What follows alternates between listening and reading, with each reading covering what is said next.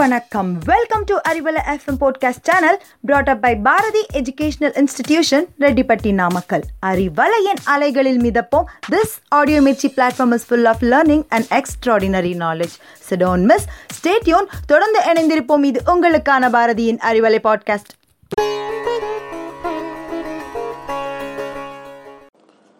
ஆயிரத்து எண்ணூற்று எண்பத்தி இரண்டு டிசம்பர் பதினோராம் நாள்.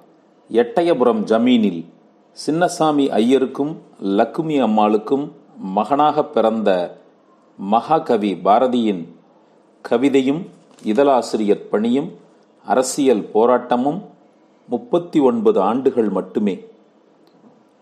இந்த ஆண்டு அவருடைய நூறாவது நினைவு தின ஆண்டு. இதனை ஐநா சபையே அங்கீகரித்து கொண்டாடுகிறது. தனது குறுகிய வாழ்நாளில் சமுதாய புரட்சி கருத்துக்களை விடுதலை வேட்கையை மக்கள் மனதில் விதைத்து அரசியல் படுத்துகின்ற போராட்டக்காரர்களாக அணிவகுக்கச் செய்கின்ற வேலையை பாரதி பத்திரிகையில் துணையாசிரியராக பணியேற்ற காலத்திற்கு பின்னேதான் மேற்கொண்டார். இது சுமார் பதினேழு ஆண்டுகள் மட்டுமே. தந்தை மறைவுக்கு பின் காசியில் அத்தை வீட்டில் வளர்ந்து வந்த பொழுது பன்மொழி புலமை அவருக்கு கிட்டியது.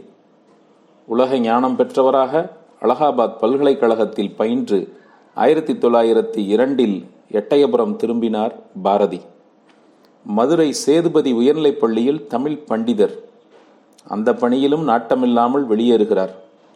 இந்த சம்பவம் பாரதி ஒரு சட்டகத்துக்குள் அடங்காத கட்டுப்படுத்த முடியாத புதுமை நாட்டமுள்ள ஒரு கவியாக பல மாற்றங்களை ஏற்படுத்தப் போகிறவர் என்பதற்கான ஒரு முன்னோட்டமான திருப்பு முனையான நிகழ்வு ஆகும்.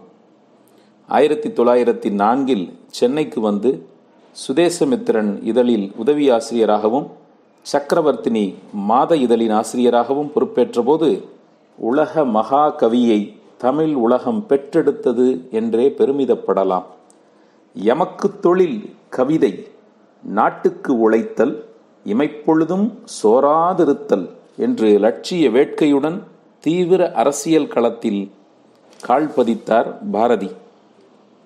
வங்கப் பிரிவினையின் போது காசி காங்கிரஸ் மாநாட்டில் கலந்து கொண்டு திரும்பும்போது சகோதரி நிவேதிதாவை ஞானகுருவாய் ஏற்றார். அதன் பின்பே பெண் விடுதலை சிந்தனைகளை எழுதுகிறார் பேசுகிறார். பாரதியின் வாழ்க்கை வரலாற்றை ஒரு சில மணித்துளிகளில் சொல்ல இயலுமோ? ஆத்திச்சூடிக்கே புதிய ஆத்திச்சூடி படைத்த பெருமை பாரதிக்கு உண்டு. ஆயுதம் செய்வோம் நல்ல காகிதம் செய்வோம் ஆலைகள் வைப்போம் கல்வி சாலைகள் வைப்போம் ஓயுதல் செய்யோம் தலை சாயுதல் செய்யோம் உண்மைகள் சொல்வோம் பல வன்மைகள் செய்வோம் காவியம் செய்வோம் நல்ல காடு வளர்ப்போம்.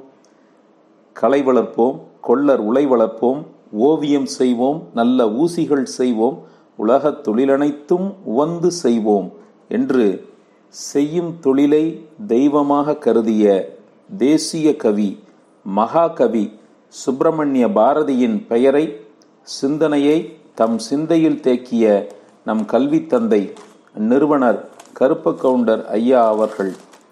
பாரதியின் பெயராலே பள்ளியை தொடங்கினார். பார்போற்ற தன் கனவு பள்ளியை தொடர்ந்து நடத்தினார். அவரோடு இணையாக நின்று இணை நிறுவனர் செல்லம்மாள் அவர்கள் இரண்டு பள்ளிகளாக தரமுயர்த்தி தொடர்ந்து நடைபோட துணை நின்றார்.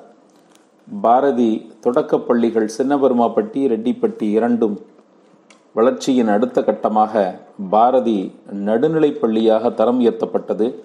ஆயிரத்தி தொள்ளாயிரத்தி எண்பத்தி ஆறாம் ஆண்டு பாரதி நடுநிலைப்பள்ளி சாரதாமணி அம்மா அவர்களின் சீரிய தலைமையில் உயர்நிலைப் பள்ளியாக தரம் உயர்த்தப்பட்டது.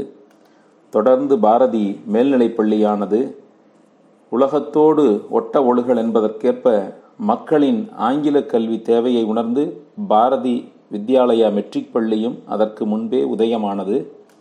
தற்பொழுது பாரதி அகாடமி என்கிற சிபிஎஸ்இ பாடத்திட்ட பள்ளியோடு பல ஆயிரக்கணக்கான மாணவங்கள் மாணவ செல்வங்களுக்கு கல்வி கண் கொடுக்கும் ஆலயமாக பாரதி கல்வி நிறுவனங்கள் திகழ்ந்து வருகிறது என்றால் அது மிகையான கூற்றல்ல.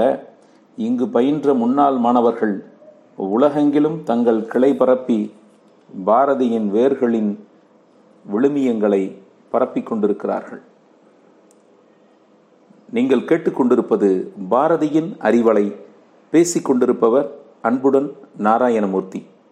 மகாகவி பாரதியை குறித்த சிந்தனை எழும்பொழுதெல்லாம் பாரதி பள்ளியை நிறுவியவரின் சிந்தனை எழாமல் போகாது.